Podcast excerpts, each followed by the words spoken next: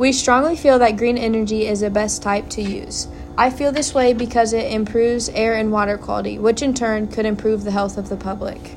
Green energy also provides reliable power supplies and fuel diversification, which enhance energy security, lower risk of fuel spills, and reduce the need for imported fuels.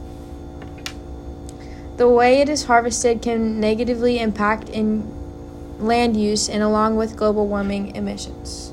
Overusing some green energy sources, such as solar power, can result in habitat loss due to excess water usage and the development of sprawling energy farms.